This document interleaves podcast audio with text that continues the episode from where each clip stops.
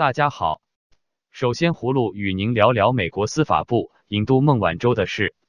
一月二十八日，美国署理司法部长惠特克、商务部长罗斯及国土安全部长尼尔森周一、二十八日联合宣布，正式刑事起诉提出引渡华为及两间附属公司以及华为副董事长孟晚舟，指他们涉嫌诈骗、妨碍司法公正。及盗取 T-Mobile 美国分公司的商业机密等合共十三项罪名。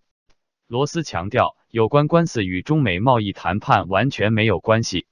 惠特克表示，遭受司法部起诉的包括华为科技、两间华为子公司美国华为设备及香港公司 Skycom。华为和 Skycom 被控诈骗银行及企图诈骗银行等罪名，而华为及美国华为设备。则被控企图妨碍纽约东区法院大陪审团的调查。孟晚舟就面临诈骗银行、电汇诈骗及企图干犯上述两项诈骗罪行。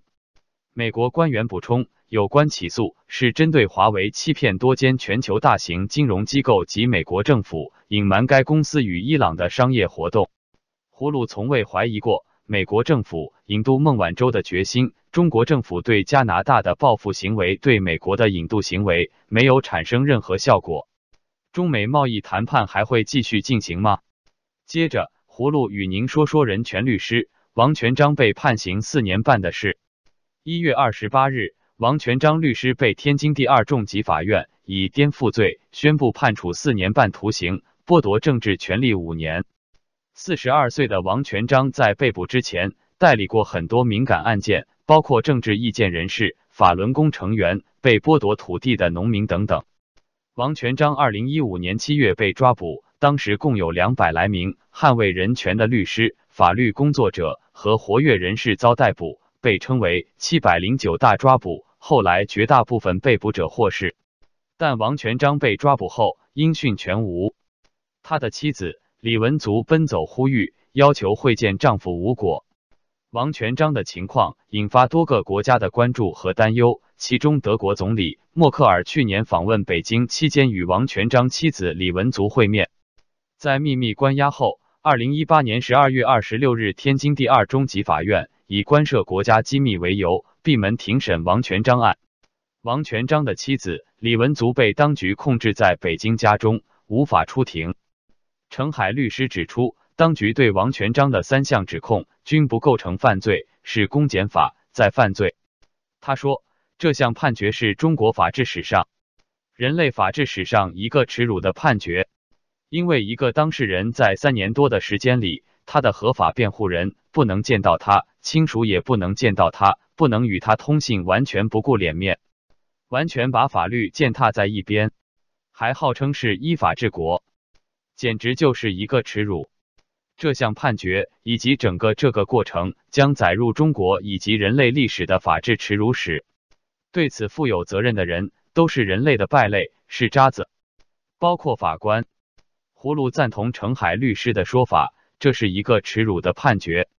同时，葫芦担心王全章律师的身体状况可能已经被折磨得奄奄一息了。最后。葫芦与您说说欧盟代表团访问新疆的事。一个欧盟代表团罕见的获得了访问新疆的机会，于一月十一至十三日对新疆进行了为期三天的访问，搜集到有关新疆人权状况的信息。据法新社报道，一个由三人组成的欧盟小组，在中国中央政府和省政府的同意和协助下，访问了新疆乌鲁木齐和喀什两市。这是新疆在教育营。引发争议以来，中国政府首次同意国际机构访问新疆。在访问期间，这些官员在监督下进入清真寺、一所伊斯兰教学机构和一个有争议的职业教育和培训中心等地。批评人士指责此类职业教育和培训中心旨在大规模关押新疆穆斯林，并对他们进行强制性的政治教育。但中国政府表示。这些机构是在帮助被极端主义吸引的人们远离恐怖主义，并让他们重新融入社会。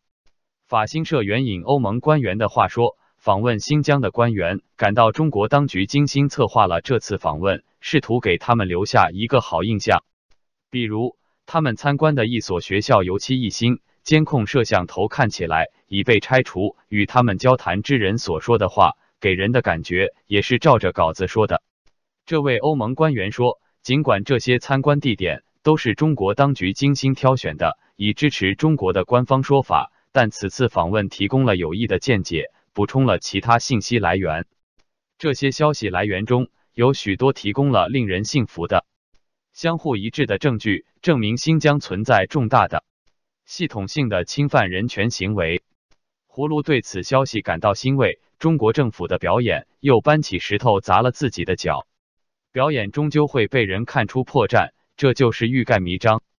国际社会应该继续对中共施加压力，迫使中共尽快拆毁在教育集中营。好了，今天葫芦就与您聊到这里，明天见。